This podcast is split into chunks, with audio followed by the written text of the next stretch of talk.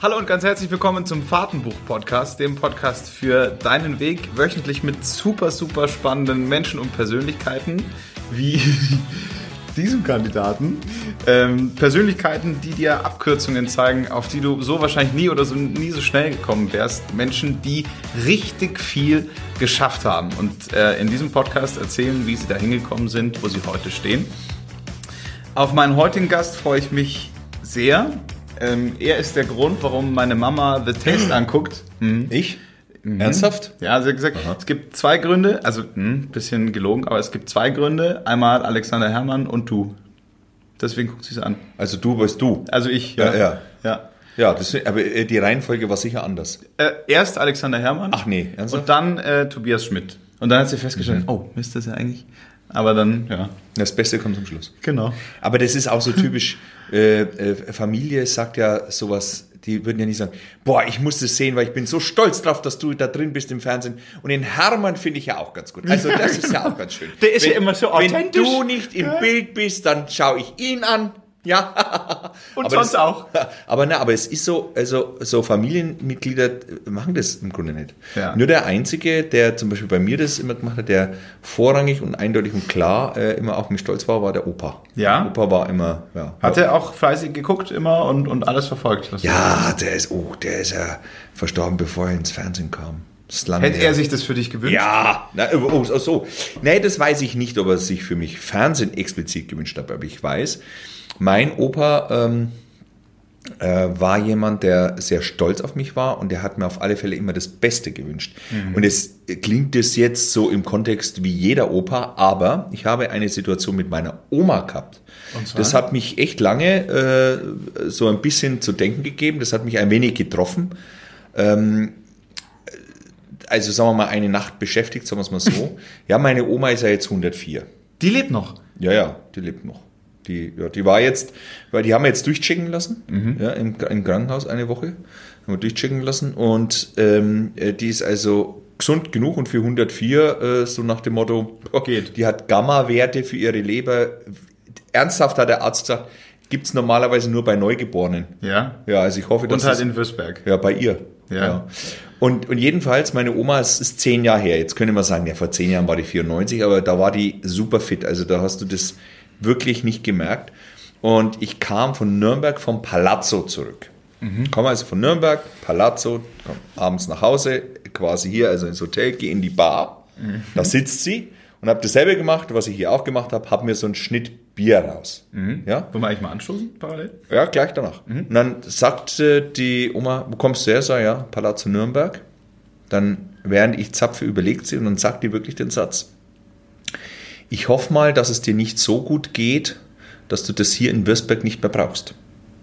Und da habe ich mir gedacht, ernsthaft jetzt, das hast du jetzt so gesagt, sage ich, also ich habe gesagt, Oma Schmann, ich, ich meine, Entschuldigung, ich bin hier nach Würzburg zurück in dieses Hotel, abgesehen davon, dass ich da ja schon 15 Jahre da war, weil mir das wichtig ist. Hm. Und ich würde, ich hätte gern, dass sie sagt, ich hoffe mal, dass es dir noch besser und wirklich auch gut geht, weil es ja, wieso sollte ich das aufgeben? Und jetzt würden natürlich andere Leute sagen, so nach dem Motto, ja, das hat sie nur gesagt, weil sie natürlich so am Hotel hängt. Ja, eben. Mhm. Und deswegen sollte sie sich eigentlich abfeiern, mhm. dass ich da bin. Also das hat mich echt, weil das war, sehr, ja, es hat mich getroffen. Zum Wohl, jetzt kommen wir anstoßen. Jetzt erstmal auf dich. Ja.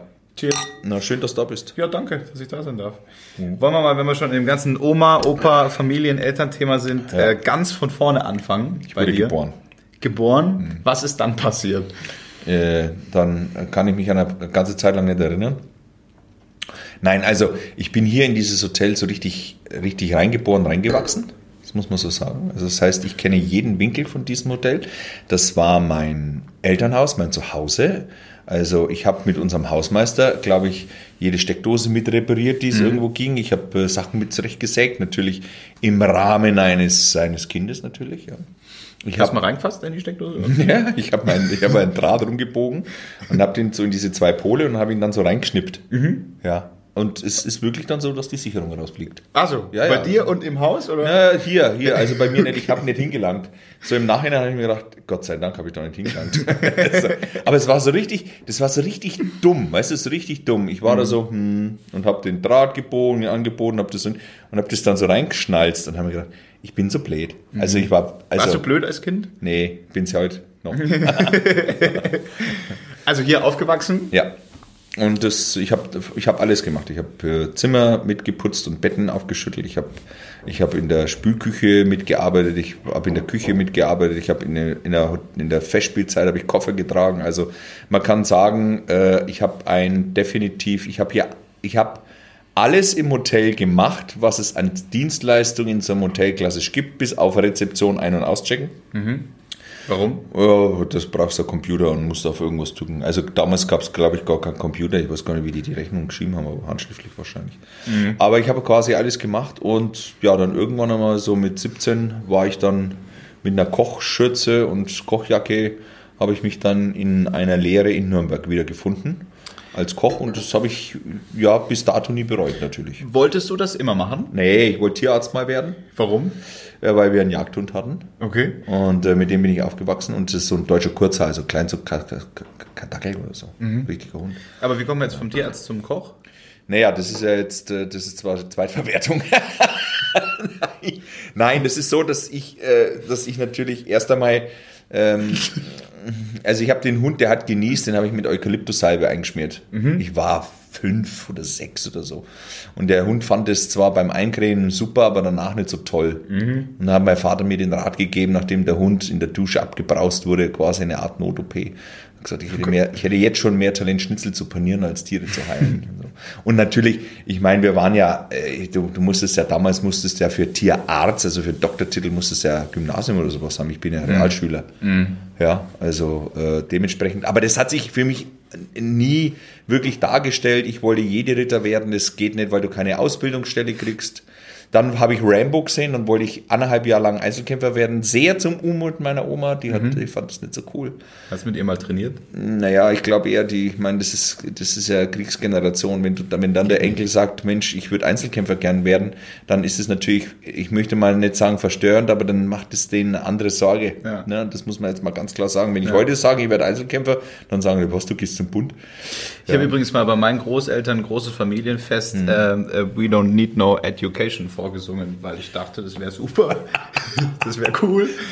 Und er hatte eigentlich mit Applaus gerechnet, aber da hat dann niemand geklatscht. Also die war ganz entsetzt, wenn wir jetzt das Thema Generation haben, die war Ja. ganz entsetzt und haben gesagt, ja, Junge, der, was ist mit dem passiert?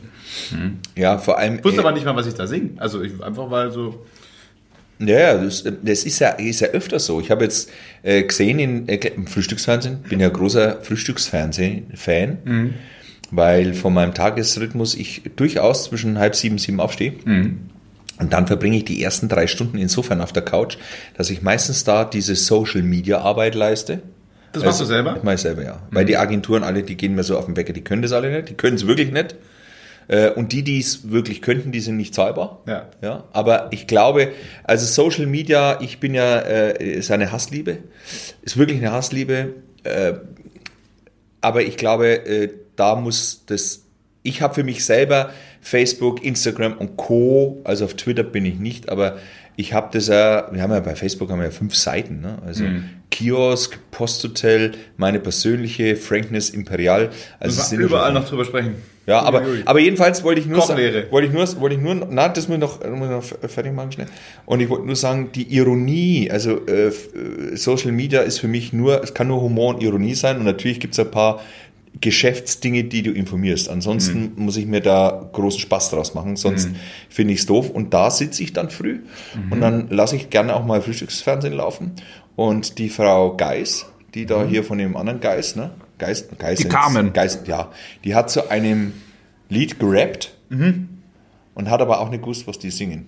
Also glaube ich, ich unterstelle ihr das einmal. Ja? Und da ging es jetzt irgendwie, da geht es um eine Droge, um einen sexuellen Moment von einem Mann mit einer Frau und durch die Droge weiß der Mann nicht mehr, wie sie heißt. Also Rapper sind ja ein bisschen anders drauf. Das ist jetzt die, wie soll man sagen, FSK Variante, die ich gerade erklärt habe. Das war FSK 21, was der gerappt hat und die hat dazu gedanced. Okay. Und ich glaube, du hast damals auch nicht gewusst, was I don't need no education heißt für die Familie, oder? Aber deine Familie wusste das? Ich glaube schon, ja. Die haben dann einfach zugeguckt. Ja, aber ist die Frage, haben die den Text verstanden oder weil äh, die mit Ro Rolling Stones? Nee, nee, das war das nicht, war- das bei Pink Floyd. Äh, Pink Floyd. Ja, Pink Floyd. Toll. äh, Brick in the Wall und so. Ähm, dass die vielleicht Pink Floyd im Kopf hatten und gedacht haben, äh, Ist doch gar nicht so verkehrt. ja, Ja, naja. Ähm, Kochausbildung in Nürnberg. Mhm. Wie alt warst du da? 17, Grad 17 habe hab ich losgelegt. War ein Jahr vorher noch auf Hotelfachschule. Und es war ein. Da muss man doch erstmal Scheiße fressen, oder? Also jeder. Nein. Nicht. Also das muss ich ehrlich gestehen, ich weiß schon, dass immer alle sagen, Kacke, Scheiße, es war cholerisch hart und so weiter. Nein. Ja. Nein, das ist, ich weiß nicht, ich habe so den Eindruck, es gibt eine Sollbruchstelle in dieser Top-Gastronomie und die fällt uns gerade jetzt total auf die Füße, dass wir jahrelang immer darüber geredet haben, ja, wenn du in dieser Sterneküche, in dieser, in dieser Atmosphäre, wenn du da Koch bist, da kommen nur die Harten hin und äh, für Versager kein Platz und wer halt hart sein will, der muss halt, der muss halt einfach auch mal 16 Stunden und äh, na, wenn du angeschrien, angeschrien wirst, dann gehört es dazu, aber danach versteht man sich ja wieder und stehst mit einem Glas Champagner an und so. Das ist Bullshit alles. Bullshit. Ja. Erstens mal. Äh, also, und, weil wir das immer sagen, hat jetzt auch keiner Bock, äh, in diesen, äh, das zu machen. Also, Entschuldigung, wenn du jahrzehntelang drüber redest, der härteste Beruf der Welt und nur Gewinner und so weiter und wenn es angeschrien wirst, bist selber schuld. Entschuldigung. Und ich hatte eine fantastische Lehre. Geil. Punkt. Cool. Und äh, ich, ich hatte eine unheimlich große Freiheit, die habe ich mir erarbeitet, weil ich Leistung hatte. Mhm. Ich durfte, äh, ich würde sagen, ich war eineinhalb Jahre dort, da durfte ich den Fischposten alleine kochen. Das Geil. heißt also, also keine Kartoffeln, gleich zum Fisch. nee, ja, ja, ich hatte auch, ich habe die, die, die ersten zwei Wochen habe ich nur Rösti und, und, und Backers gebraten. Mhm. Ja, und habe ich so gut gemacht, dass ich gesagt habe, super, alle gleichmäßig schön. Dann habe ich mir so einen Heißleger gebaut. Also das heißt, ich habe einfach nur äh, durch, durch, ich sage mal nicht einmal durch Leistung, sondern einfach durch Einfühlungsvermögen. Und natürlich auch, dass ich die Anforderungen, die da waren, einfach angenommen habe. Und man hat aber mir auch, und das muss man sagen, das ist auch leicht gemacht, man, man hat mich einfach gelobt. Ja, und wenn es hektischer war, war ich einfach automatisch schneller. Und wir haben in dieser Küche in Nürnberg beim Rottner wurde nicht gebrüllt. Das gab es einfach nicht. Auch bei uns hier in Birsberg gab es ab und zu Ausfälle, die zum, in, in sagen wir mal, der 80er nochmal auch, auch schon gab. Aber jetzt kommt's, das ist nicht was Brancheninternes. Wenn du mal mit Journalisten redest, die mal ein paar Jahre dabei sind, sagst, und du sagst, und? Wie war es denn bei euch bei der, bei der Konferenz früh um 9.30 Uhr? Und dann, dann, dann schauen die schon ein bisschen weg, weil die sagen ja, der Chefredakteur quasi regelmäßig durchgedreht hat und cholerisch rumgebrüllt. Ich kann mich erinnern an an eine interne Tagung von einem sehr großen Automobilhersteller, wo einer der Top-Manager, wo du sagst, boah, der ist eine Fahnenfigur, also eine, eine Leuchtturmfigur in, in Deutschland, und er hat seine Untermanager so zusammengebrüllt, ja, dass du es durch den Tagungsraum rausgehört hast. Also, das ist nicht etwas, diese, die, die Cholerik und die Brüllerei kein. Ist, ist kein gastronomisch typischer Moment, sondern der ist ein Moment immer von einem Menschen, wenn er die, wenn er die Kontrolle verliert. Mhm. Und deswegen war meine Lehre super und ich durfte einen Fischposten allein kochen, also vier Fischgerichte ganz alleine. Ja. Das, da war ich im Grunde. Warst du stolz? Ja, voll. Wie war das dann hier zu Hause? Bist du nach Hause gekommen, hast gesagt, hey Leute, äh, ich habe den Fischposten, ich, ich übernehme hier den Laden irgendwann oder war das alles noch nicht so klar? Also erstens, ja, das war ein Ziel, war das schon, äh, äh, das irgendwann einmal hier zu machen. Aber wenn ich mit einem aufgewachsen bin, dann immer mit, mit einer Dankbarkeit und Demut. Du musst für das, und das ist auch für Seelenheil, weil äh, dein Podcast sagt ja, ähm, es, eine, soll eine Orientierungshilfe für jeden geben. Ich glaube, einer der wichtigsten Punkte ist, dass du in deinem Leben lernst, für die schönen Dinge dankbar zu sein. Weil wenn du äh, die Dankbarkeit in deinem Herzen, in deinem Hirn, in deinem Kopf einfach trägst, dann gibst du den schlechten Momenten auch weniger Raum. Und je heller das Licht auf einem Punkt scheint, umso schwärzer ist der Schatten drumherum. Äh, und, und das darf man nicht vergessen. Und das ist, ist bei allen so. Die haben alle ihr Päckle zu tragen, egal ob die in Hollywood sind oder wo auch immer. Äh, und die, die Fähigkeit für sich selber ist, dass man das Licht zulässt und wahrnehmen. Was wahrnimmt. ist dein Päckchen? Oh, das sind zu viele. das sind zu viele. Weil dadurch, dass ich ja erst einmal gastronomisch sehr viele Betriebe habe, habe ich natürlich auch sehr viele Verantwortungsmomente. Ähm, aber klar ist, ich meine, in diesen, äh, jetzt bin ich 48, was ich da schon alles äh, mitgemacht habe, also können wir einen Film drehen im Grunde. Ist nur die Frage. Gib mal ein Beispiel. Äh, naja, natürlich. Es ist ja nicht, es steht ja bei Wikipedia mit drin, was ich im Übrigen das ist etwas, äh, das hasse ich zum Beispiel, dass irgendjemand herkommt bei Wikipedia, meinen Eintrag macht Mhm. und ich im Grunde nichts ändern kann. Kannst du nicht mal da anrufen und sagen, hey Nein. Leute, ich bin, ich bin Alexander Nein. Herrmann, das stimmt nicht. Nein, das kannst du eben nicht. Ja. Äh, ver- Versuch mal bei Wikipedia anzurufen, geht nicht. Du kannst sie anschreiben, interessiert nicht und du kannst diesen Text da drin auch ändern. Mhm. Dann ist es aber so, dass 24 Stunden später, weil wenn du etwas änderst, kriegt der Autor, der das quasi reingeschrieben hat, äh, mehr oder weniger kriegt der Bescheid, da ist was geändert worden, dann stellt er das wieder zurück. Und bei dir steht drin, Eltern gestorben. Ja, und das stimmt. Äh, aber äh, ist halt auch so, dass ich sage, ja, hätte man nicht reinschreiben müssen, warum auch? Na, steht da drin und das war 1980 und es war natürlich schon eine lebensverändernde Situation.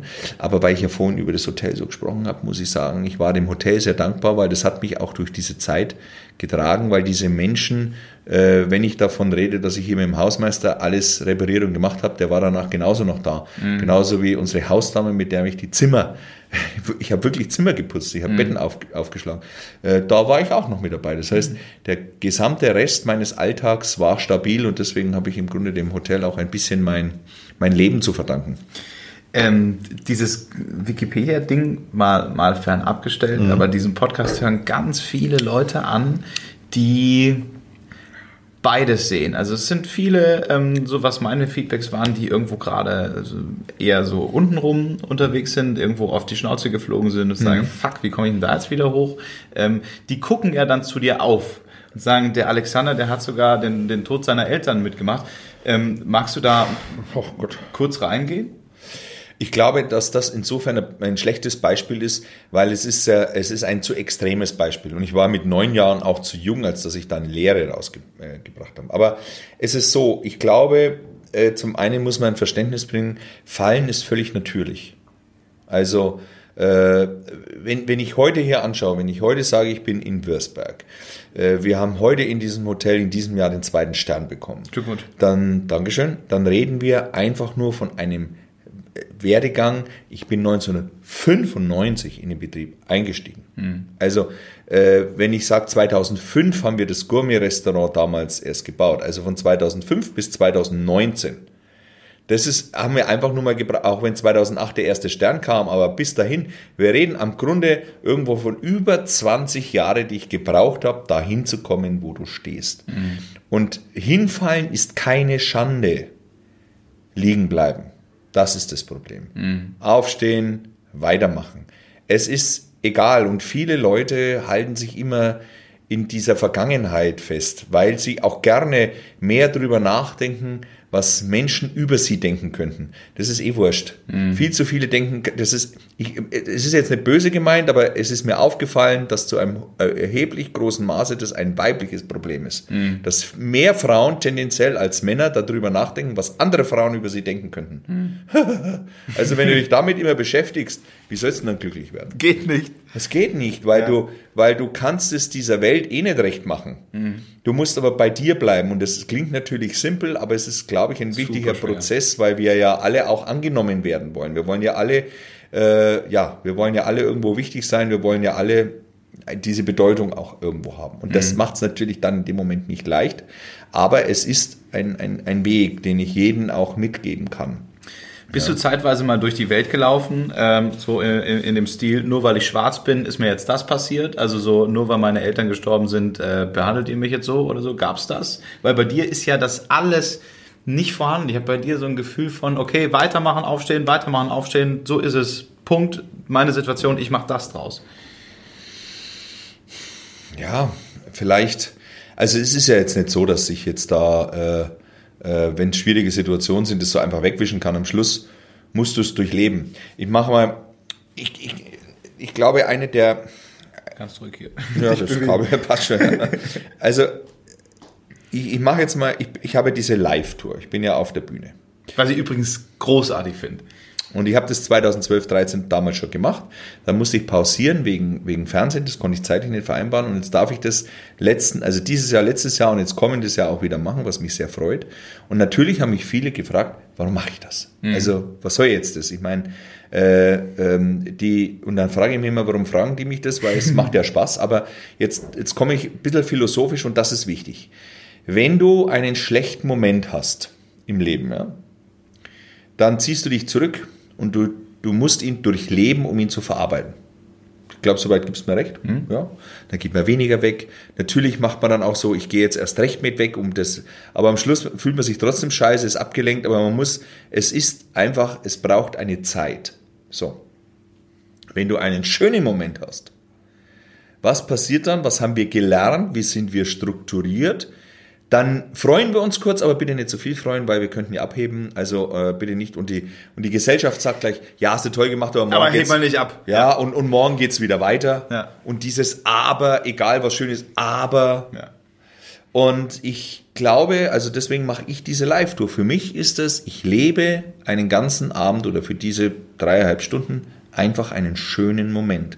Und das ist das, was ich vorhin auch meinte. Man muss dankbar sein. Das heißt, einfach auch die Schönheit des Momentes zulassen. Und dann mit dem Bewusstsein, das hast du jetzt erarbeitet, das hast du dir geschenkt, das hast du eigentlich belohnt, genieße es. Aber äh, du darfst natürlich, ähm, also darfst es an dich ranlassen, aber bitte, du musst immer damit sehen, dass jeder Erfolg auch immer daran geklammert ist, dass du den Misserfolg gerade von der Schippe gesprungen bist. Ja? Ach mein, Gott, ich glaube, ich bin heute voll der, der, der Mann der, der, der Kalendersprüche. Ich Ja, einen- Gott sei Dank, also das ist doch geil. einen sensationellen Spruch zum Thema Erfolg. Solange es jetzt nicht heißt äh, Carpe Diem, sonst würde ich dich jetzt rausschmeißen, aber ansonsten. Nein, nein, nein, nein, nein.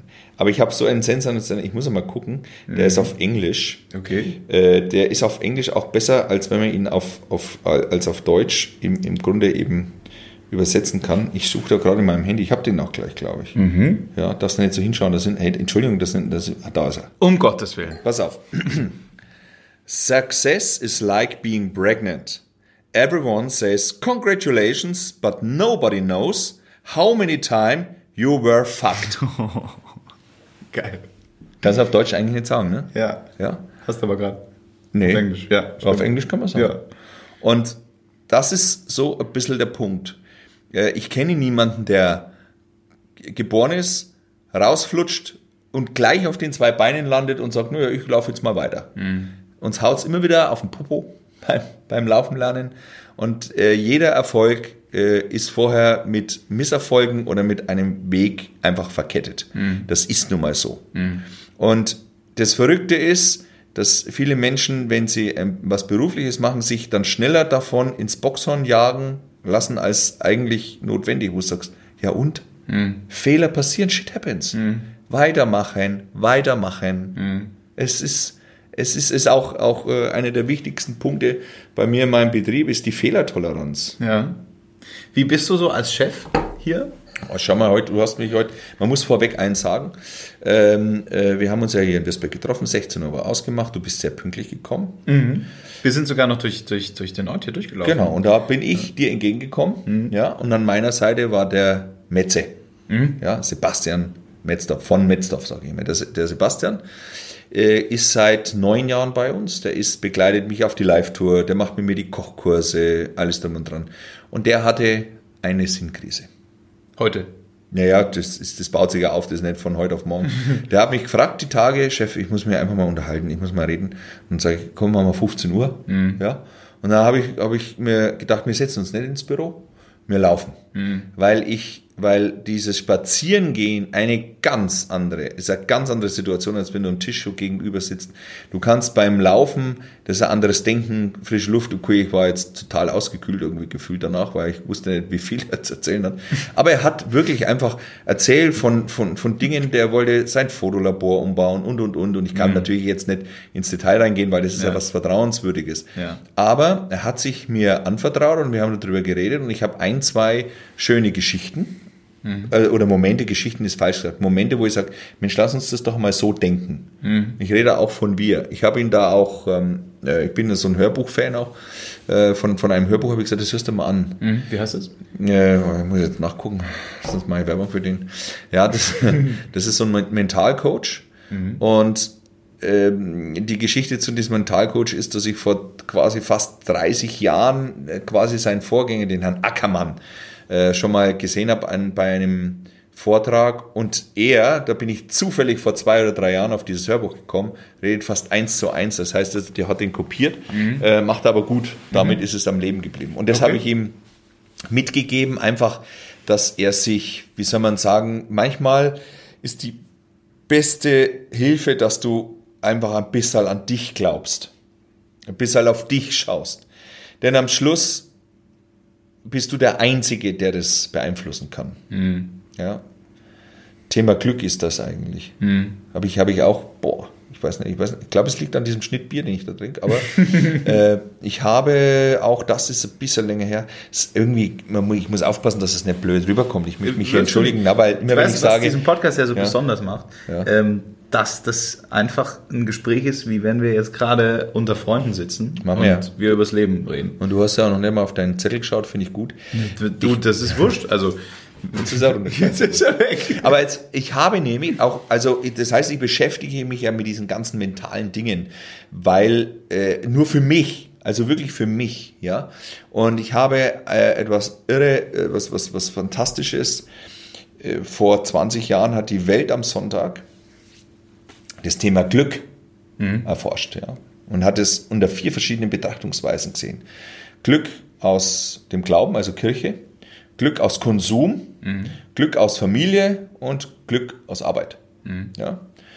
Und es ist ganz interessant, wie Konsum und Glück zusammenhängt und so weiter. Also 20 Jahre her, wie schon gesagt. Äh, das bei der Kirche kann ich mich nicht mehr ganz so erinnern. Bei Familie und, und beruflich, ja, ging noch.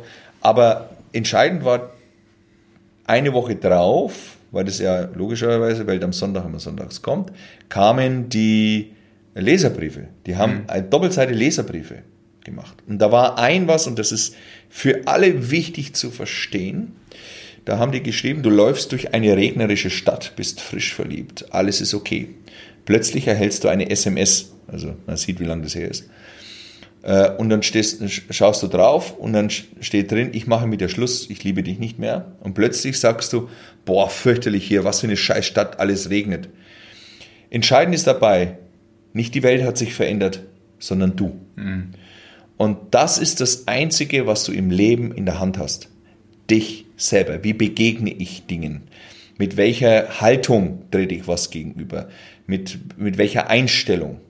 Und man sieht das zum Beispiel, ähm, das, das Leben, also ein Satz, den ich hasse, ist, kennst du, kennst du den Satz, was dich nicht umbringt, macht dich härter und so? Mhm. Kannst du, hast du auch so Beispiele so, ja, hat mich härter gemacht? Ja, ja. Ja, ja. So, und jetzt sag ich, äh, Work hard so your idols get your rivals. Oh, das mhm. klingt nach Full Metal Jacket. ja.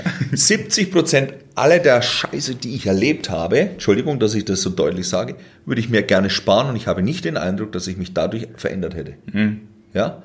Also äh, natürlich äh, brauchst du prägende Erlebnisse, damit du weißt, was wie passieren kann. Also die Fallhöhen äh, springen da. Aber dieses, es macht dich nur härter, ist für mich irgendwie so eine Art Psychologiespruch, der fast schon so wie, wie das ist so eine Mischung aus Mitleid und ich will dir nicht wirklich helfen, aber ich habe es mal angehört, es macht dich nur härter. Glaub daran, wow, und jetzt ja. bist du stark und zack, das ist ja. äh, also das ist totaler Blödsinn für mich. Das ist das ist wie wenn äh, wenn irgendjemand auf die Schnauze fliegt, also jetzt wirklich körperlich, ja, und du den dann so, mhm. ja, wird schon wieder, wird schon wieder, ja. wird schon wieder und du denkst dir, das interessiert mich aber gerade überhaupt nicht, dass das jetzt schon irgendwann wieder wird, weil jetzt gerade tut's ja weh. So ist es. Ja. Und, und dieses, es macht dich nur härter. Ich hab, mich hat noch nie irgendwas härter gemacht. Mhm. Es hat mich nur, und jetzt kommt's. Ich glaube, dass du hinfällst und dir diese blutige Nase holst aus Erlebnissen, Enttäuschungen, was auch immer. Äh, dein, jeder Mensch hat eine, un, sagen wir mal, eine uh, unterschiedliche Menge an äh, Belastungssituationen, äh, wo er wegstecken kann. Mhm.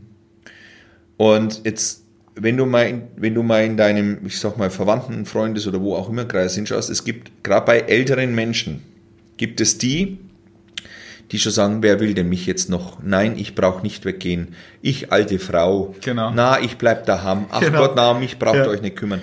Das sind, das, die sind vom Leben äh, so weit, dass sie sagen, die Sollbruchstelle der Erlebnisse ist so weit passiert, dass sie eigentlich gesagt haben, nein, ich bin nicht mehr belastbar, ich will ja keinen Konflikt mehr, ich will nichts Schönes, weil wenn was Schönes ist, kommt vielleicht aber Schlechtes, ich will einfach, ja. ich habe zu viel in meiner, mit meiner Seele erlebt. Mhm. Und dann gibt's die anderen Älteren, die immer noch sagen, na, also ich baue noch ein Haus, natürlich baue ich noch ein Haus. Mhm. Ja, aber du könntest in zehn Jahren sterben, dann bin ich in zehn Jahren tot, aber ich baue noch ein Haus. Mhm die haben das besser weggesteckt. Mhm. Also ich glaube, die Erlebnisse, die du hast, und das ist natürlich eine Struktur, die jeder Mensch unterschiedlich hat. Manche sind belastbarer oder können mehr wegstecken und manche weniger. Das ist fast schon wie, wie Rocky einst sagte, es ist nicht die Frage, wie viel du im Leben austeilen kannst, sondern was du einstecken kannst. Mhm.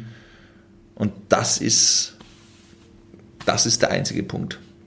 Jetzt würde mich mal interessieren, du bist ja jetzt nicht unbedingt in New York groß geworden, wo du an jede Straßenecke läufst und, und Leute dir dann, also Amerika ist da ja grundsätzlich mhm. ein bisschen anders, deinen Erfolg irgendwo gönnen, sagen, wow, Alexander, wow, so great. Sondern jetzt bist du ja, ähm, und über Fernsehen sprechen wir noch, aber jetzt bist du ja dann plötzlich irgendwann mal im Fernsehen bekannt geworden und kommst mhm. hier in das kleine Dörfchen zurück.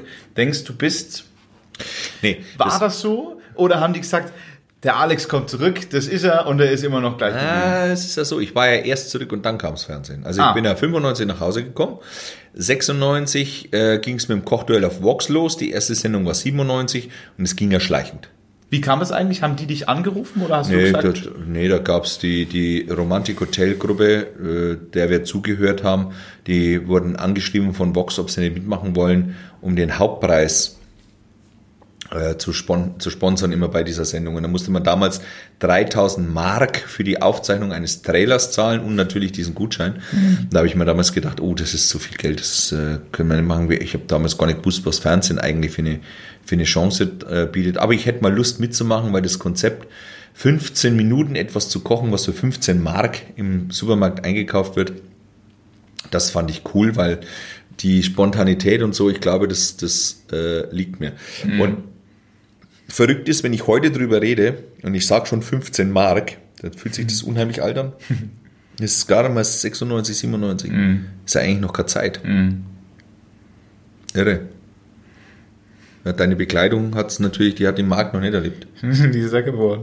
Ja, das sag ich doch. Ja, aber ich bin, äh, ich bin 95 geboren. Ernsthaft? Mhm. Also muss ich ganz ehrlich sagen, da hast du dich aber äh, sehr immer zusammengerissen. aber ja, Wahnsinn, wie seriös der wirkt. ja, aber ähm, Fernsehen, okay. Und dann bist du aber ja irgendwann bekannt geworden. Ja, jetzt kommt, jetzt, es ist ja so. Äh, das habe ich nie verstanden, wenn andere Leute mal gesagt haben, ja, hier Fernsehen jetzt, also bitte, ja, ne, also muss man aufpassen, ne. Es gibt ja die Veränderung der Charaktere, so. Und da habe ich mir gedacht, was wollen die denn eigentlich? Und jetzt ist mir Jahre später was bewusst geworden. Und da muss man aufpassen, weil es klingt schnell überheblich, aber so ist es wirklich nicht gemeint. Ich bin mein Leben lang ja in diesem Hotel aufgewachsen. Das heißt, mein Leben lang wurde ich beobachtet. Mhm. Mein Leben lang ist irgendwo 80 Prozent der Menschen, sprich der Gäste, die ich im Hotel hier getroffen habe, für mich Fremde. Mhm. Aber die du, oft hieß es, geh mal an Tisch Fünf, sag einmal Hallo, die kennen deinen Vater ganz gut. Also mhm. bin ich hingegangen, haben Hallo gesagt und die haben mich ja quasi gekannt, in Anführungsstrichen, weil ich gedacht, ach, da schaut Alexander. Mhm. Und dieser Satz, ich kenne dich noch, da warst du so groß den gab's ja, den gab's ja ständig. Und wenn ich irgendwo in Würzburg was angestellt habe, dann bin ich als erster aufgeflogen, weil man mich gekannt hat. Wenn ich mhm. bei der Bäcker, äh, bei der Bäckerin reingegangen bin und habe da irgendwie ein Semmel geholt, dann hat die äh, äh, mich aushören äh, oder ausgefragt, was es gerade Neues im Hotel gibt. Das heißt, ich wurde mein Leben lang beobachtet und ich habe es nie wahrgenommen. Mhm. Jetzt kommt Fernsehen, jetzt bin ich halt irgendwo in der Stadt und jemand erkennt mich und es ist genauso wie immer. So, und das ist jetzt, genau das ist eben, warum einer sagt, naja, jetzt spinnt er erst recht. Nein, ich habe quasi, für mich hat sich nichts geändert. Ich habe mich genauso natürlich vor wie nach Fernsehen äh, oder mit Fernsehen äh, bewegt, weil sich für mich, ich bin, ich bin damit aufgewachsen, dass ich beobachtet werde. Und damit hat, hat es bei mir quasi keinen psychischen Schaden angestellt, dass jetzt plötzlich die wildfremde Leute kennen, weil es für mich schon immer normal war. Hatte das dann trotzdem so Situationen, ja, wo ähm, dir das Leute hier dann übel genommen haben? Naja, gut, ich meine, sagen wir mal, äh, in, in Würzberg jetzt so nicht. Es ist halt, das ist halt so eine, weißt du, wie es ist, der Bauer im eigenen Land zählt nicht viel. Äh, sie finden das schon toll, aber sie feiern es nur äh, bedingt. Ich mein, ja, aber das ist ja. Ist Hat ja dich das eigentlich geärgert? nee, nie. Weil, also bei mir war das, ich habe ja dann mal so eine, so eine, so eine Tour gehabt und, und Plattenvertrag und Musik. Und da habe ich eigentlich immer erhofft, wenn ich dann schon mit dem Bus, mit diesem Tourbus, wo dann unsere Gesichter drauf waren, wieder zurück in die Schule komme, dass da wenigstens nur einer draußen steht und mal checkt, was ich eigentlich alles Cooles mache. Aber irgendwie hatte ich so das Gefühl, ich bin der Einzige, der es cool findet und alle anderen, die sind mit sich selber beschäftigt. Ja, ich, ich, äh, es, äh, wir haben es nicht gelernt in unserer Kultur, so wie du ja dieses New York-Beispiel gebracht hast, jemand anders für sein Geleistetes zu gratulieren, weil wir, es ist ja auch ein Unterschied. Äh, die Übersetzung der Bezahlung in Amerika ist, was erntest du? Und bei uns ist, was verdienst du? Also du musst erstmal dienen, die anderen ernten. Das ist ein völliger Unterschied. Unterschied, ja. Und, und so ist es auch bei uns eben in, in dieser Struktur, dass wir immer den Eindruck haben, das hat auch durchaus mit unserer äh, Vergangenheit und mit den gewerkschaftlichen Momenten zu tun. Also wenn du in einer Firma bist, die Gewerkschaft sagt, das darfst du bezahlen, das kriegst du, ist es plötzlich scheißegal, ob du besonders gut bist oder völliges Mittelmaß. So, das heißt also, so wichtig wie Gewerkschaften früher auch mal waren, die haben viel Gutes gemacht, ist es mittlerweile für mich so, dass sie alle, die in irgendeiner Weise etwas können, im Grunde runterdrücken, damit das Mittelmaß und die, die, die, die, die mäßig dahin kriechen, ja, die abgeschlossen haben und keinen Bock haben, ähm, die werden damit aufgefangen. Also das ist schon, das heißt, du hast immer den Eindruck, du hast keine Freiheit, weil du wirst von allen, in Deutschland von allen Dingen gemaßregelt. Du wirst gedrückt. Ja. Du, du, äh, äh, zum Beispiel eine Subvention. Ich habe mir immer gedacht, warum schaffen die die Subventionen nicht ab? Dann kostet vielleicht ein Steak wieder 50 Dollar, so nach dem Motto, wie in Amerika auch, äh, weil die sind nicht subventioniert. Bei uns kostet es halt dann von mir aus eben trotzdem im Einkauf nur 30 Euro. Äh, und das ist schon ein Unterschied, weil das subventioniert ist. Damit ein Staat seine Macht nicht verliert, weil die damit steuern können. Ne? Also die nehmen es erst, um es danach so zu verteilen, wie es für ihre Wählermomente gut ist. Hat mit nichts damit zu tun, dass sie dem Land was Gutes tun wollen. Das ist, brauchen wir nicht drüber reden. Die, ich habe eine klare politische Meinung, dass der Politiker äh, nie was fürs Land tun will, sondern immer nur für seinen eigenen Machtmoment und für, das, äh, für die Position, die er mit seiner äh, Partei einnehmen will. Punkt. Und früher hatte ich den Eindruck, war es nicht ganz so, aber wahrscheinlich waren die Strukturen da schon immer ähnlich. Der Machterhalt ist das, was dann im Grunde treibt. So, und deswegen glaube ich auch, dass bei uns, dass da keiner hinkommt und applaudiert, weil die den Eindruck haben, du kriegst ein Stück von dem Kuchen mehr. Und dabei stimmt es gar nicht. Das stimmt nicht mehr. Also auch hier kann man die Historie hernehmen. Früher war das in der Tat so. Wie konntest du, wenn jetzt England zum Beispiel mehr haben wollte, was mussten sie machen? Sie mussten Frankreich überfallen. Weil dann haben sie mehr Grund und Boden, sie haben mehr Bauern, äh, damit mehr Steuern. So, ansonsten hatten sie ja nicht andere, mehr ging ja nicht. Heutzutage, im Grunde durch das Bankenwesen, das heißt, dass dir jemand ja eigentlich über Vertrauen, es geht nur über Vertrauen, er leiht dir ja was, mit dem du was aufbauen kannst. Also dieses ganze Konflikt, äh, Konstrukt, mit dem wir aufgebaut sind, hat mit Vertrauen zu tun. Also ein, ein Geldschein bedeutet ja nichts, der hat ja keinen Wert. Das ist das Vertrauen äh, uns Menschen gegenüber der Staatsregierung, dass dieses Stück Zettel hier wirklich 20 Euro wert ist. Früher hattest du eine Goldmünze, die war dann diese 20 Euro wert. Also unser, und, und das heißt, wir nehmen nicht einem anderen was weg, du kannst ein eigenes Business aufbauen. Deswegen heißt es nicht, dass es keine Konkurrenz gibt. Aber das, was du dir erntest, heißt nicht automatisch, dass du es jemand anders weggenommen hast. Mhm. Und das ist bei uns in Deutschland nicht verankert. Mhm. Das, ist, das kennen wir nicht. Nimm uns mal mit in die Erfolgshistorie von dir hier. Restaurant plus Hotel. Restaurant, Restaurant, Restaurant. Da braucht man ja äh, Mut ohne Ende. Plus auch noch dann äh, Bühne. Plus auch noch, ich habe jetzt heute zum ersten Mal gelesen, du hast ja, machst ja auch Radio. Du bist ja äh, Radiokoch sozusagen. Mhm, Bayern 1, ja. Ja, ja. Habe ich heute heut auch gehört. Heute habe ich gemacht, oder? Äh, um noch ganz um noch kurz die Carpaccio. ja. Ähm, um noch kurz die Frage zu verenden, mhm. da brauchst du ja irgendwie genau das, nämlich Mut und irgendwo ein Denken, was sagt, okay, also ich komme aus Würzberg, aber ich, da ist noch was, ich will noch ein bisschen mehr. Also zunächst ist es so, es stimmt. Wenn ich jetzt, ich, ich sage mal den Startpunkt 95.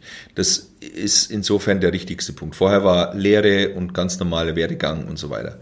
95 äh, ging ich das los, das ging es los, dass ich hier also nach Würzberg kam und äh, zum damaligen Zeitpunkt, das ist heute kaum vorstellbar, äh, habe ich mir gesagt, ich möchte die überflüssigste Person in dem eigenen Betrieb werden.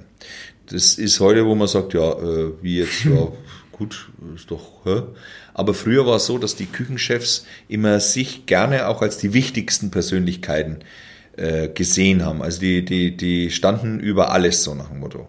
Und äh, mir war das schon immer zu blöd, weil ich mir gedacht habe, der Küchenchef, ich zitiere jetzt einen bayerischen Philosoph, dem Sepp Bumsinger, Arschlecken 350, war im Grunde nur so viel wert wie ähm, das Team. Mhm. Und deswegen kamen auch immer die cholerischen Momente, weil die haben Speisekarten geschrieben, wo wir immer wussten, Freitagabend, Samstagabend, wenn wir voll sind, können wir das gar nicht leisten. Also es war immer schon vorprogrammierter cholerischer Angriff äh, weil sie selber äh, den, den, den Schmarrn verzapft haben. Mhm. Ne? Du kannst im Grunde ja, äh, ja.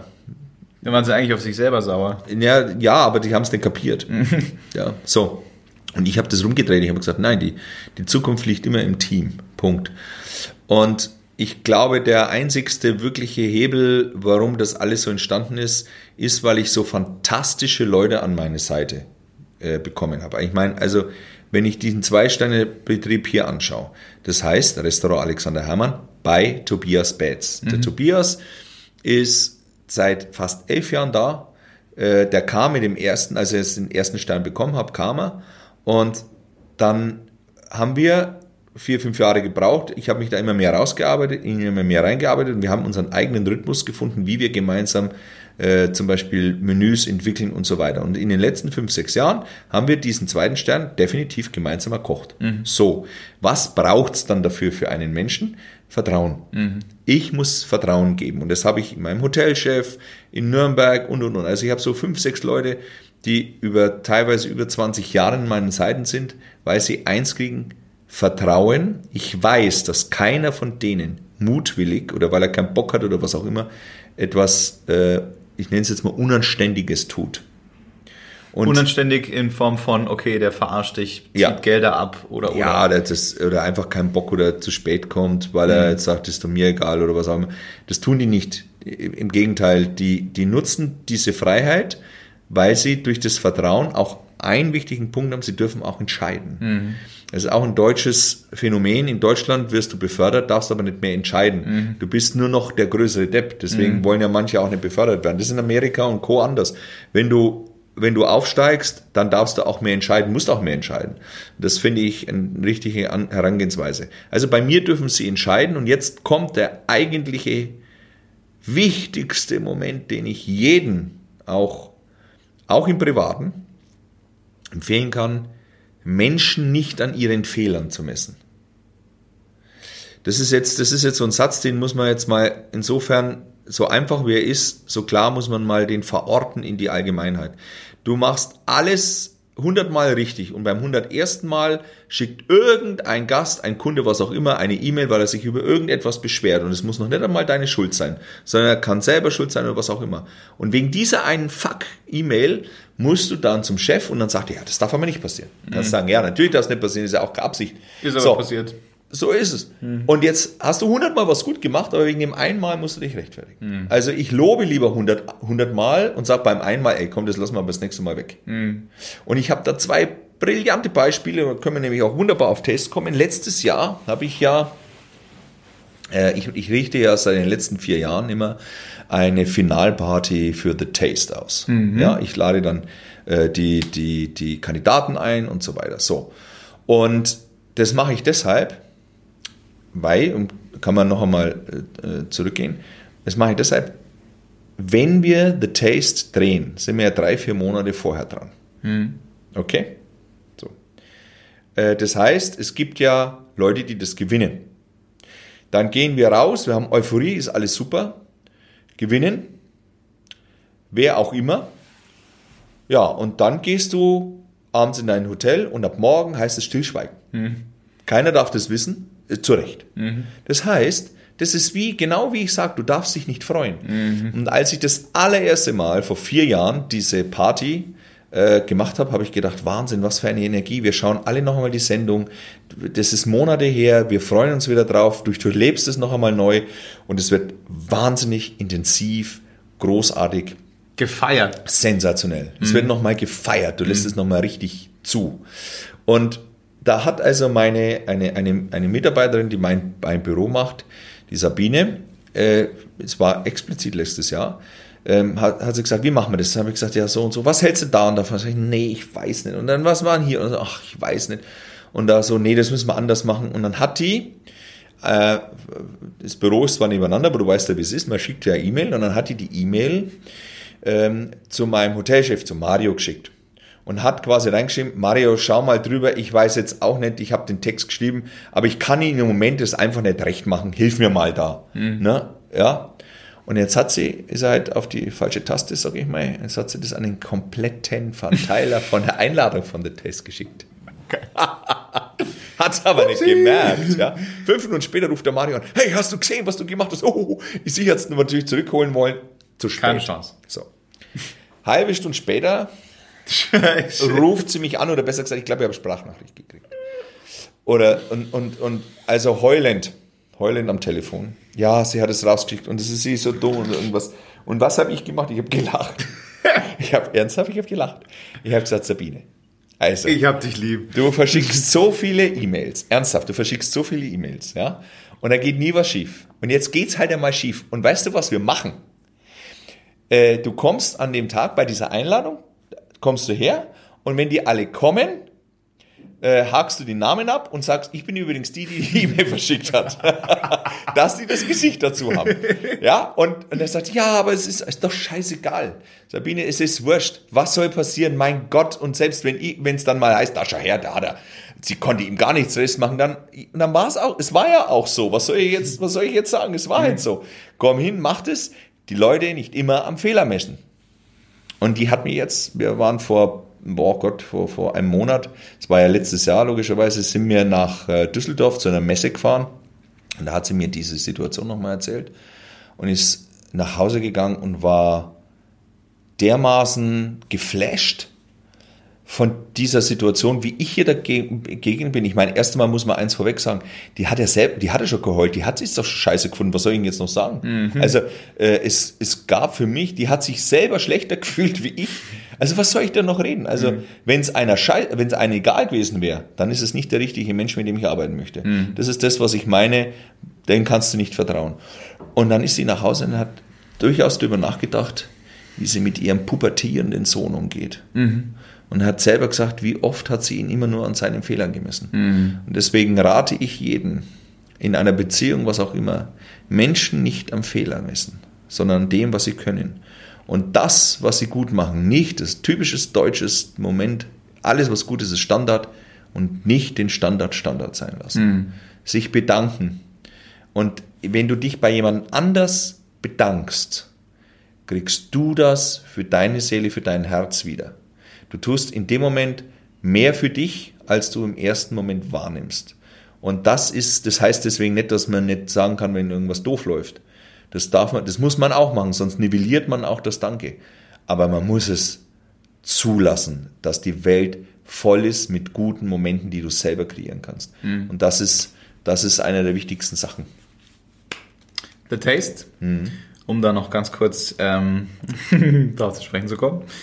Wie ist das als Juror? Also ich stand ja immer in dem Aufzug Ja, und habe mir gedacht, okay, also meine Aufgabe ist relativ simpel. Ich darf die nicht essen. Riecht manchmal gut, manchmal nicht. äh, aber als Juro hat man es doch da so leicht. Bis ich dann irgendwann äh, vor allem dich beobachtet habe und gemerkt habe, du leidest da ja teilweise mit, du fieberst mit, du, du lebst ja dann The Taste. Ja, das tue ich wirklich. Ich, ich sage jetzt einmal, ich glaube. Deswegen guckt auch meine Mama übrigens. Ja, ich, ja und der Hermann? Ich, ich, es, ist, es, ist, es ist wirklich so, äh, dass der, für mich die Bedeutung von The Taste äh, die Echtheit und das Wahre ausmacht. Ähm, die Wahrhaftigkeit, und deswegen sind ja Live-Sendungen auch so was Tolles, weil eine Live-Sendung ist echt, ist wahr, du kannst den Ausgang, äh, also gerade Fußball, du kannst danach nochmal einen Zusammenschnitt anschauen, aber du schaust nie nochmal das ganze Spiel, mhm. weil das nur einmal Bedeutung hat, und zwar bis zum Abpfiff. Danach Zusammenschluss oder Zusammenschnitt fertig. Und weil es echt ist, und genauso ist Taste, Taste ist echt, weil du kannst als Koch, wir haben ein was nie, wir können ein was nie, du kannst als Koch nicht hinkommen und kannst sagen, ach, weißt du was, das äh, schmecke ich jetzt irgendwie ab, das, Entschuldigung für den Ausdruck, das wichse ich jetzt da irgendwie drauf. Mhm. Den Satz habe ich mir von Maria Groß abgeschaut. ähm, das, das machen wir nicht. Wir Köche sind so gestaltet, dass wir immer, immer, immer das Beste auf den Löffel bringen wollen oder auf den Teller. Man mhm. muss sich das vorstellen, das ist wie, wenn du zu Hause zur Oma zum Essen gehst. Mhm. Also es gibt ja viele Omas, bevor du sitzt, sagen die, ach Gott, die Klöße sind nicht so gelungen. Das Blaugere ist diesmal wegen anders. Ich glaube, ich habe das falsche Fleisch. Die entschuldigen sich ja, bevor du da sitzt. Mhm. Weil die immer das Allerbeste machen wollen. Und die sind ja auch nie zufrieden, was schade ist für sie, weil sie dürfen zufrieden sein, weil sie machen alles richtig. Aber das ist auch so ein, das ist so ein bisschen eine alte Welt, wo sie dann immer wieder einholt. Und so ist es bei Taste auch. Du legst immer deinen Menschen Möglichstes in dieser Situation auf diesen Löffel. Deine ganze Seele liegt da drauf. Dein ganzes Ich.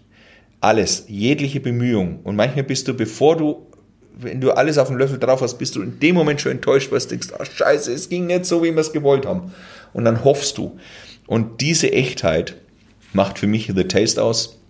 Und ja, äh, ich leide da wirklich mit. Also ich fühle mich auch nach einer Staffel wirklich wie so eine ausgequetschte Zitrone. Ja, also mhm. das, das muss man echt sagen. Also das fordert mich stark. Hast du Urlaub genommen? Danach? Nee, nee, habe ich nicht. So zwei, drei Tage habe ich Ruhe gehabt und so. Okay.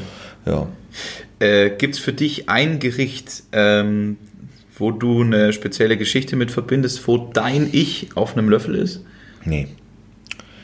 Äh, ich habe, weil ich, weil, weil ich das nie in, in, in, dem, in dem Gericht sehe, sondern immer in den Menschen. Also für mich ist zum Beispiel, äh, also wann werden wir denn hier eigentlich ausgesendet, weggesendet?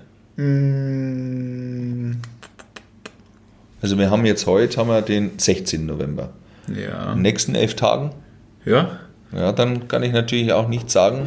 Wir können natürlich aber auch, also das jetzt dann, was jetzt wir gerade sprechen, rausschneiden und ähm, das nach. Nee, das machen wir nicht. Äh, weil ich finde, das, das darf man jetzt ganz klar sagen, weil wir werden jetzt keinen Bezug auf die, auf die neue Staffel nehmen von The ja. Taste äh, weil auch äh, jetzt das Halbfinale, also was jetzt äh, die zwei Mittwochs, wo es jetzt noch drankommt, Halbfinale und Finale ist ja wahnsinnig kurios, wieder wie immer die Reise der Gefühle und Geschehnisse. Mhm. Äh, aber wenn ich, weil du ja gesagt hast, wegen dem Löffelgericht, wenn ich anschaue, den ersten, äh, mit dem ich ja gewonnen habe, das war im zweiten Jahr, der ja in, ich glaube, oh, ich, ich sage immer Kroatien, aber ich glaube, da hat er das auch, da hat er auch äh, sein, sein Restaurant. Aber äh, entscheidend war für mich eigentlich Marco und Lisa. Mhm. Das war Staffel 4 und 5. Und mit, mit Marco habe ich eine derartige Kochfreude mhm. in diesem Format gehabt, wie ich glaube ich nie zuvor. Mhm. Marco war so ein der hat eine so eine Freude, so eine Lust ausgestrahlt. Und wir hatten uns, ich, ich werde das nie vergessen, wie wir beim Finale war erst ein Drei-Sterne-Koch da. Wir haben ein Gericht mit Fisch gemacht. Der hat es als besten Löffel gemacht. Wir, yeah, yeah, yeah. Dann kam Lea Linster. Wir kriegen wieder irgendwas mit Fisch. Und ich sag zu Marco, weißt du was, Marco? Wir machen jetzt den Löffel, den wir vorher beim Drei-Sterne-Koch gemacht haben. Machen wir halt jetzt mit dem anderen Fisch und mit der anderen Säure und dem anderen Gemüse eins zu eins nochmal, weil wenn das für den Dreisterner reicht, dann wird es aber auch für Lea Linster reichen. Und ja, ja, das machen wir, geile Idee. Und dann, Und diese Energie, diese Momente, also ich weiß nicht mehr, was drauf war, aber ich weiß den Moment noch. Und das, äh, das war einfach gigantisch. Und dann das natürlich am Schluss zu gewinnen, auch mit Lisa. Ich weiß noch, wir haben Blaubeere und Kapuzinerkresse mussten wir auf einen Löffel als, als Food Pairing machen. Und es war so eine Scheißmischung, ja. Und das war aber auch unser Hit, weil, weil wir haben äh, der, die eine Person, die damals ins Finale schon gekommen ist, und dann ging es um die zweite Person. Und dann hat damals der Juror gesagt, also bei allen anderen Pairings, die er angegeben hat, gab es eine Paarung, die besonders schwer ist. Und er hat gesagt, wenn diese Paarung gleich auf mit den anderen ist, dann wird die weiterkommen. Und das ist Blaubeere und Kapuzinerkresse. Boom. Und das war unfassbar. Das sind diese Momente, die sind unfassbar. Und die prägen sich ein. Also es ist im Grunde äh, wie immer das Leben. Ja, Was dann in Form eines Löffels dargestellt werden kann. irre, ne? Also was, wie hast du denn eigentlich, äh, ich meine, du hast Taste vielleicht vorher mal gesehen. Nö. Hast, ja gut, dann warst du ja mittendrin. Hast du mal einen Löffel eigentlich probieren können? Hast du Nee. so, so, keinen einzigen? Durfte ich nicht. Durfte ich nicht. Auch einmal nicht so, wenn, wenn ja dann Pause ist oder so, dass man nochmal reinkommt und irgendwie nochmal einen kriegt oder so. Ich fand ja schon cool, dass ich, dass ich in eurer ähm, Coach-Kabine mit essen durfte. also ich habe mir wirklich einige Löffel angeguckt und war tief beeindruckt und äh, in den Zeiten, wo ihr gesprochen habt, da stand ich ja meistens schon in diesem Aufzug drin. Ja, Ja, stimmt. also ich hatte ja teilweise schon auch ein bisschen Wartezeit, wo ich mir die genau angucken konnte. Das hat mir in vielen Situationen schon gereicht, weil man ja schon allein vom Angucken sieht, mit wie viel Liebe und Power und Motivation und Energie da jemand arbeitet. Ähm, Also ver verrückt ist, äh, ich habe ja jetzt 20 Jahre quasi Kochfernsehen, ja. Und äh, zum Beispiel bei der Küchenschlacht, hier ZDF, läuft ja heute noch und äh, das war eine der wichtigsten Sendungen in meinem Leben. Und der Redakteur, der Verantwortliche, der hat es von Anfang an begleitet. Und ich habe mich auch immer mal, wenn ich Pause hatte, ein anderer Koch bei der Aufzeichnung dran war, habe ich mich in die Regie gesetzt. Und nachdem der, äh, der Christian heißt er, nachdem der Christian das so lange macht, schaut er genauso wie ich als, als Koch, wir schauen drauf und ich kann dir genau sagen, ob dieses Stück Fleisch jetzt in dem Ofen noch fertig wird oder nicht. Ich weiß das, weil ich es gelernt habe. Der Christian weiß das, weil er es gesehen hat. Der hat quasi nur vom Zusehen, ich meine, gut, der hat, wenn du sagst 10 Jahre, 250 Sendungen, der also 2500 Sendungen angeschaut, der wird ja dann irgendwann mal was gelernt haben. Aber das, das zeigt auch was, was nur Zuschauen auch machen kann. Und ich glaube auch, wie du sagst, du schaust dir mit dem Löffel drauf und plötzlich entwickelst du so einen Blick. Ja. Also genau das, was ihr auch gemacht habt, habe ich dann auch gemacht. Ich habe ähm, ja teilweise keine Gesichter dazu im Kopf gehabt, ja, aber ich habe mir dann gedacht, okay, warte mal, was wird das für ein Charakter sein? Wer hat diesen Löffel? Ähm, super geil. Gab es bei dir eine Überraschung? Also wenn wir so kurz über diese Staffel reden können und das verraten dürfen, gab es für dich eine Überraschung, wo du gedacht hast, da hätte ich mir was ganz anderes erwartet? Ja, ja, ja, ja. Das war beim, beim ersten Teamkochen, ich habe ja äh, vier äh, für mich vermeintlich sensationelle ähm, Kandidaten gehabt und das hat sich am Anfang, also die, wie wir das erste Teamkochen hatten, war das für mich wahnsinnig ernüchternd, weil ich gemerkt habe, dass ich bei jedem Einzelnen noch wahnsinnig viel coachen muss. Äh, in den letzten sechs Jahren davor kannst du immer sagen, dass sich einer da sehr schnell rausgestellt hat, der wirklich was kann. Ein zweiter, wo du sagst, oh ja, das, das wird auf alle Fälle. Und dann hast du zwei, wo du sagst, oh, da, äh, gespannt, aber da, da werden wir dran arbeiten, gucken wir mal. Dass sich das dann in den Laufe der, der nächsten Challenges oft ver, verändert hat, äh, ist, ist die Reise von Taste. Also manchmal, der am Anfang toll war, hat es trotzdem nur in Sendung 5 vielleicht geschafft, weil er, weil er die Performance nicht steigern konnte, ja. während andere ihn dann überholt haben. Also das gab es ja auch schon.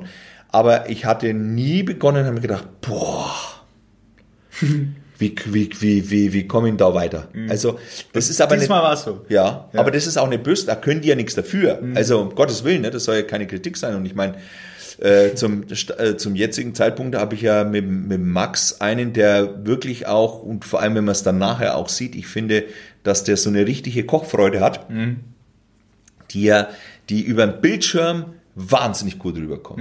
Also der wirkt wahnsinnig gut. Das war im Echt zum Beispiel für mich manchmal, wo ich sage, naja, jetzt, jetzt äh, komm, auf geht's. Aber im Fernsehen wirkt es zum Beispiel, also das ist eine Freude, den zu sehen. Ja. Okay.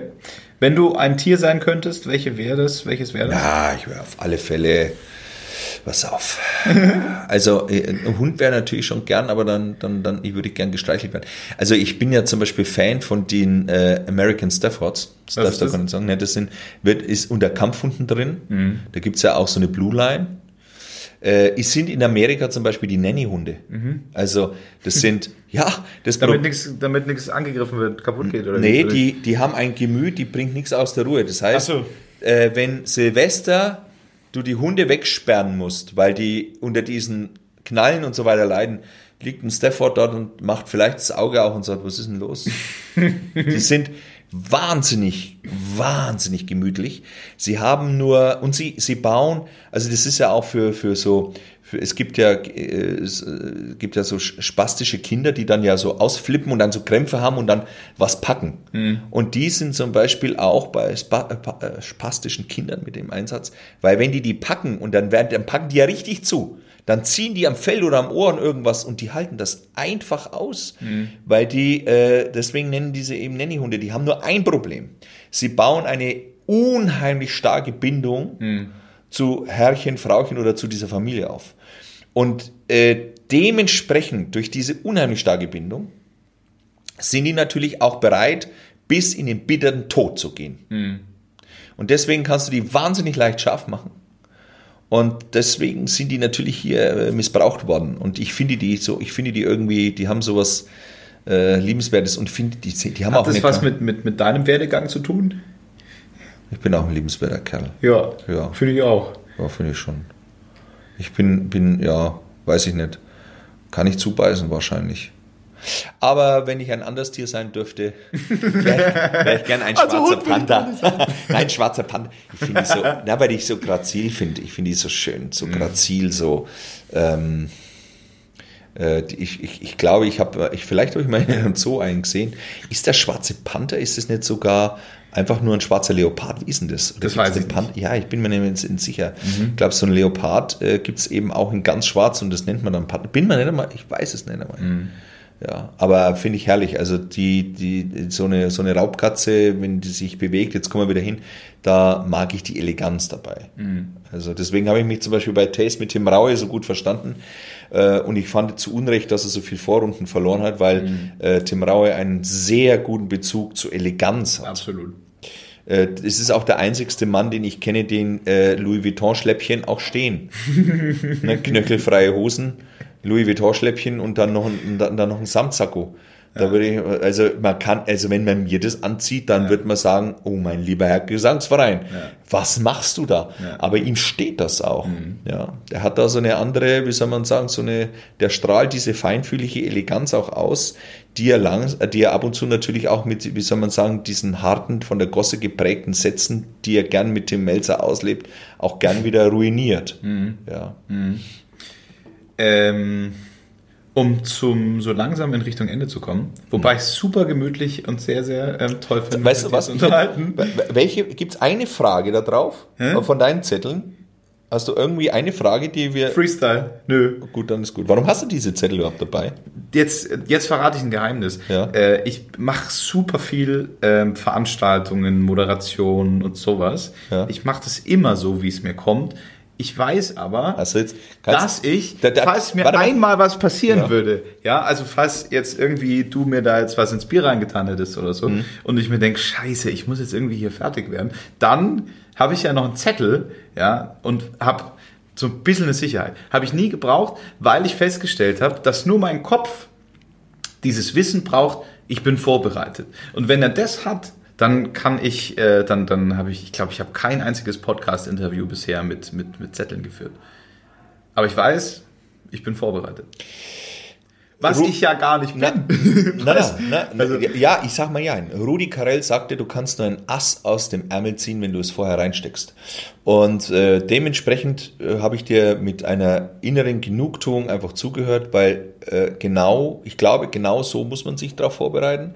Erstmal mit dem Thema auseinandersetzen, damit man natürlich auch nicht äh, äh, überrascht ist bei Dingen, wo du sagst, naja, also die liegen ja wohl öffentlich im Grunde mehr oder weniger da und klar. Äh, und egal was passiert, du wirst am Schluss mit dem Podcast, weil du hast die Verantwortung, die, die rote Linie, du allein über diese eine Vorbereitung kannst du immer wieder diese Linie, also auf die Linie zurückkommen. Also das ist schon, das ist schon, ähm, ja, das ist, das ist die Perfektion der Vorbereitung. Ähm, so blöd wie es klingt, ist leider auch notwendig. Und äh, es gibt so viele, die es nicht tun. Ja, also gerne auch im Fernsehbusiness, also so ist nicht. Ja. Ich habe mal einen gehabt, einen, einen Coach, der gesagt hat, Tobi, wenn du wirklich wissen willst, ob du gut bist in der Sache, dann lass all deine Vorbereitungen im Auto liegen und geh da frei raus. Äh, und dann habe ich das, ich habe ewig gebraucht, ja, weil ich habe dann irgendwelche Sachen moderiert und äh, habe mir immer gedacht, das kann ich doch nicht machen, wenn ich nicht irgendwie irgendwas hab. Ja. Äh, und dann hat er gesagt, du programmierst dich komplett auf Angst, wenn du, äh, wenn du das alles immer so genau auf deinem Zettel stehen hast, weil dann weißt du ja, es kann schief gehen. Es kann schief gehen, aber ich habe ja noch hier alles da. Ähm, da habe ich, das ist noch gar nicht so lange her, es ist, glaube ich, äh, eineinhalb Jahre her, war für einen Automarke ein Jubiläum moderiert. Und da dachte ich mir, okay, das ist eine der größten Veranstaltungen, die ich je moderiert habe. Heute mache ich's. Jetzt lasse ich alles im Auto liegen. Ja, ich war vorbereitet. Äh, hat dann so Moderationskarten schön mit den Logos drauf gekriegt und alles da. Habe ich aber nicht gemacht. Ich bin komplett ohne irgendwas auf die Bühne gegangen und habe immer nur mit dem gearbeitet, was dann da war in dem Moment. Und Und seitdem heißt du Thomas Gottschalk? das wäre schön. Aber ähm, das war die beste Veranstaltung. Ich habe danach ähm, so viel Lob bekommen, hatte ich vorher noch nie äh, in dieser Form. Mich haben die Auftraggeber zur Verabschiedung umarmt. Mich haben Gäste umarmt. Welches Auto danach. fährst du jetzt? Sag ich nicht.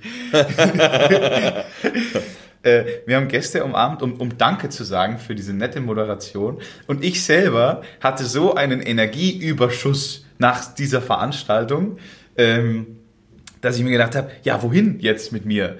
Dass ich eineinhalb Stunden nach der Veranstaltung immer noch zusammen mit den 1-Euro-Kräften die Stühle übereinander gestellt habe, weil das musste irgendwo hin. Dieses ganze, so, kann ich euch noch irgendwas helfen? Ich muss irgendwie...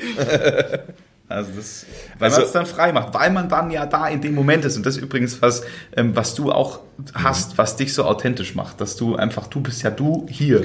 Also ich kann eins, ich kann, ich kann gerne etwas moderieren, aber ich kann zum Beispiel nicht vom Teleprompter ablesen und ich kann auch die Chrissy, was die ja im Studio von The Taste macht, für mich never möglich. Mhm. Für mich auch nicht. Weil die ja den Text eins zu eins, der ja vorher mit Autor und Sender und Produktionsfirma mehrmals abgesprochen, durchgesprochen, Ja. abgeklärt ist, die dafür noch nicht einmal, äh, die darf, die muss, wenn das heißt, sie muss großartig sagen, dann darf sie nicht einmal sensationell sagen, Ja. sondern es ist also großartig, nicht sensationell. Ja. Und das sind so Korinthenkacker-Momente, mit denen ich überhaupt nicht umgehen kann. Ja. Und ich bin voll bei dir und jetzt, jetzt auch hier kommt's. Ich äh, habe festgestellt, ich schreibe zum Beispiel, ich habe schon immer mal Moderationskarten geschrieben, Mhm. um sie nicht zu benutzen. Ich muss sie aber schreiben, Ja. weil das Hirn sich das Geschriebene merkt. Es ist zum Beispiel auch äh, so, dass wenn du irgendwas eintippst in ein Handy, kein Bild Mhm. im Kopf bleibt. Wenn du es schreibst, bleibt ein Bild im Kopf. Das ist auch, äh, ich bin ein Fan von E-Readern, muss ich sagen, weil das ist es einfach, ich kann es gut mitnehmen, es leuchtet von selber, du brauchst also nachts nicht noch eine Taschenlampe und, und so weiter. Aber was mir da total abgeht, ist dieses Gefühl für das Buch. Wenn du so ein Buch liest, dann, das könnte zufallen, ich, ich werde die Stelle wiederfinden, weil das habe ich im Kopf. Und, und es ist auch schön zu wissen, wenn du ein Buch liest, an welcher Stelle du etwa bist. Bist du beim ersten Drittel oder kurz vorm Ende? Das, steht zwar beim E-Reader dann so und so viel Prozent da, aber es ist trotzdem nicht greifbar. Und das, was, finde ich, was du erklärst, ist dieser greifbare Moment der perfekten Vorbereitung. Denn in dem Moment, wo du in die Pfeile im Köcher hast und es dann losgeht, dann weißt du zum richtigen Zeitpunkt, welchen Pfeil du rausziehen musst. Und das kann man mit, ob man dann die Karten in der Hand hält oder nicht, mag vielleicht darüber diskutabel sein. Manche halten sie nur und schauen nicht drauf, äh, manche schauen drauf. ähm, ich brauche, ich versuche die zu vermeiden. Also ich bin da voll bei dir und ich und ich glaube auch, wenn du, gerade wenn du eine Moderation machst und du bleibst im Geschehen, das heißt, das, was die Leute unten erleben, erlebst du ja oben auch. Und wenn du das transportieren kannst, dann fühlen die sich auch ganz anders mitgenommen, ja. wahrgenommen. Die ja. Energie wird größer. Ja.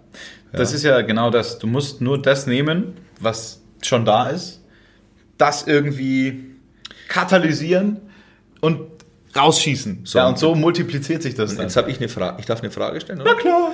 Was stand auf diesen, auf diesen Tourbus da drauf, den du, den du da hattest vor der Schule oder wo du geparkt hast? Ja, mein Gesicht. Und was, was, was war Hintergrund der Tour? Ich komme jetzt völlig äh, unvorbereitet. Äh, was hast du gemacht? Hast du ich habe Schlagzeug gespielt. Ach so. Das war eine Deutsch-Rock-Pop-Band. Die hieß? Die hieß Sternblut. Und äh, was war euer größter Hit oder dein Lieblingslied? Kommen wir mal, nee, Lieblingslied hängt nicht im selben Topf, aber ja. es war auf jeden Fall der größte Hit, war Kommen wir mal uns das Leben. Da war ich in der 10. Klasse. Da dachte ich, also da war ich auch wirklich cool. Da war ich ähm, viel unterwegs, in jeder deutschen Stadt gespielt. Wie lange? Da wollte ich noch Berufsmusiker werden. Mhm. Und warum hast du das denn gemacht? Hatte mehrere Gründe. Also ich hatte erstmal irgendwie so das Elternhaus, die gesagt haben, du mach mal bitte noch dein Abitur fertig. Ich hatte äh, knapp, ich glaube, 90 Fehltage in diesem Schuljahr gehabt. Nicht schlecht. Äh, und irgendwie mit 94 wäre ich durchgefallen, aber jetzt nicht, weil ich so super schlecht war. Also ich war auch schlecht, aber hauptsächlich, weil ich nicht da war. Da gibt's so ein Limit in der Schule, eine gewisse Anzahl an Tagen musst du da sein, sonst klappt's nicht mhm. fürs nächste Jahr. Ähm, und irgendwas in mir drin hat die Sache dann auch nicht mehr so ernst genommen. Also, weil ich dann schon gemerkt habe, also wir haben dann irgendwie Berlin, Tempelhof gespielt. Da hat Klaas Häufer Umlauf damals noch moderiert. So, mhm. der hat dann so dieses Event für die Telekom, äh, für einen Mobilfunkanbieter äh, äh, gemacht. Und wir waren in dieser ganzen Deutsch-Ding-Szene schon drin. Aber du spürst ja, wenn was zu Ende geht. Also du merkst ja irgendwo, wenn es so langsam ausläuft. Und mein Gefühl hat sich dann auch bestätigt, dass es war wie ein One-Hit-Wonder. Ja. Äh, und dann habe ich gesagt, du, ich tut mir leid, ich muss jetzt aufhören und ich mache jetzt Abitur. Und auf meine Absage, auf meine Kündigung hin haben dann alle aufgehört. Also die also Sängerin hat dann Aha. angefangen, eine Fitnesstrainer-Ausbildung zu machen. Hast du also die Band gesprengt? Ja, ja, ja. Das, okay. Und dann dachte ich mir, aber irgendwie habe ich erst ein ganz komisches Gefühl gehabt. Die haben mir das dann auch vorgeworfen und haben gesagt, was fällt dir ein? Im Endeffekt, heute denke ich anders drüber und sage, naja, also dann haben die schon irgendwie alle gemerkt, ich suche mir mal lieber noch was anderes, weil so, so erfolgreich ist es dann nicht. Naja, unterm Strich ist es ja nichts, äh, äh, nichts Überraschendes, wenn einer bei der Band mal aufhört. Und mm. jetzt, ich möchte jetzt dir nicht zu nahe treten, aber äh, ähm, da muss man sich Lass halt. Zurück. Naja, aber da muss man halt einen neuen Schlagzeuger. Ja, ja, klar. Ja? Äh, es ist ja, ich, ich, ich, ich kann das nicht hundertprozentig bei so einer Band, sagen wir mal, äh, eins zu eins sagen, wie das so ist, aber ich, ich, ich gehe mal davon aus, dass immer der Sänger oder die Sängerin ist natürlich quasi die Stimme der Band, damit wird es schwierig und oftmals natürlich dann auch, ähm, welche Art und Weise von, von Musik gemacht wird. Und natürlich wird es immer mit der Band schätze ich mal, mehr oder weniger natürlich intensiv verarbeitet. Aber ich glaube, dass man da schneller natürlich jemanden ersetzen kann. Mhm. Oder halt zumindest sich neu formieren. Das ist mhm. ja nicht, nichts Neues. Das heißt, also da ist es sicherlich nicht deine Schuld, dass alle aufgehört haben. Mhm, glaube ich auch nicht. Ja. Deine Tour, wann erleben wir dich? 16. Januar äh, geht's los. Mhm.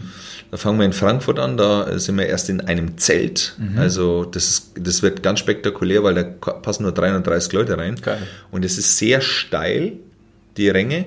Und das heißt, vom, also vom Weg, der oberste Rang bis zur Bühne sind sieben Meter. also es ist, äh, ich habe nämlich heute erst mit, mit meinem äh, Tourveranstalter, Stefan Schornstein von S-Promotion, super netter Mensch, echt. Der macht auch Mario Barth und, mhm. und die Ehrlich Brothers und so. Und ähm, da haben wir erst darüber geredet und dass, wir, dass ich mich so auf dieses Zelt freue. Und wir werden am 28. Januar das auch noch einmal Aufzeichnung, fernsehtechnisch, dass das so funktioniert. Je nachdem schauen wir mal, welcher Sender das dann kriegt. Und natürlich geht dann das weiter. Also wir sind in, in äh, sehr vielen Städten. Ich glaube, insgesamt haben wir 20 Termine. Einmal bin ich sogar in Zürich. Ich bin auch einmal, war das nicht Wien oder so? Mhm. Äh, also da freue ich mich sehr drauf. Und äh, ja, das Finale ist wie immer Zirkus Krone im Mai. Geil weil wir vorher nicht rein dürfen und letztes Jahr war das auch schon, das war ja, hammer geil. Also freue ich mich total drauf, weil es geht ja nicht nur um Kochen. Ich koche ein paar Sachen, aber die sind didaktisch reduziert. Das heißt dazu, wie mache ich, wie brate ich ein Fleisch perfekt rosa? Das zeige ich in elf Minuten auf der Bühne und dann kann das jeder. und erzähle viele Dinge aus meinem Leben und, und auch so Sachen, die man aus dem Fernsehen nicht weiß. Also wie war es zum Beispiel, verstehen Sie Spaß? Zeige ich ein paar Ausschnitte und dann dazwischen, was dann noch passierte, was natürlich eine öffentliche, ein öffentlicher Sender wie ARD, Entschuldigung, nicht hineinschneidet. Ja? Und das sind eigentlich die unterhaltsamsten. Das ist das, was ein Privatsender reinschneiden würde. ja, das ist das, ist. Ähm, ich habe im Laufe dieser Podcast-Reihe festgestellt, wenn ich am Ende des Gesprächs eigentlich mehr Fragen stellen will, dann ist es geil. Weil dann hält mich das irgendwie. Dann, dann will ich irgendwie, dann sage ich auch immer so, ja du, äh, aber Alexander, dann, dann wir bleiben im Kontakt und wir hören uns. Und dann ist es bei mir immer so ein Gefühl von, ich würde jetzt eigentlich gern, aber wir haben schon, äh, Ja, ich schaue bloß, ich kriege gerade einen Anruf, ich wollte gerade einen Termin ausmachen. Ja, dann. wir haben schon äh, über eine Stunde gesprochen. Ja, Ich würde dieses, dieses wirklich sehr angenehme Interview mit dir, Alex, ähm, beenden mit der Frage, wenn du dein Leben in einem Satz beschreiben würdest, wie hieße der? Oh, pass auf, habe ich einen. Ein Hamsterrad von innen betrachtet sieht aus wie eine Karriereleiter. Meine sehr verehrten Damen und Herren, Ladies and Gentlemen, im Zirkus Krone, Madame, Monsieur, das war Alexander Herrmann. Ich habe gleich das Schlagzeuger. Ich bin Moderator und Zirkusdirektor. Du kannst aber fast so singen. Das Ja! Nein, ich darf jetzt keine Fragen mehr stellen.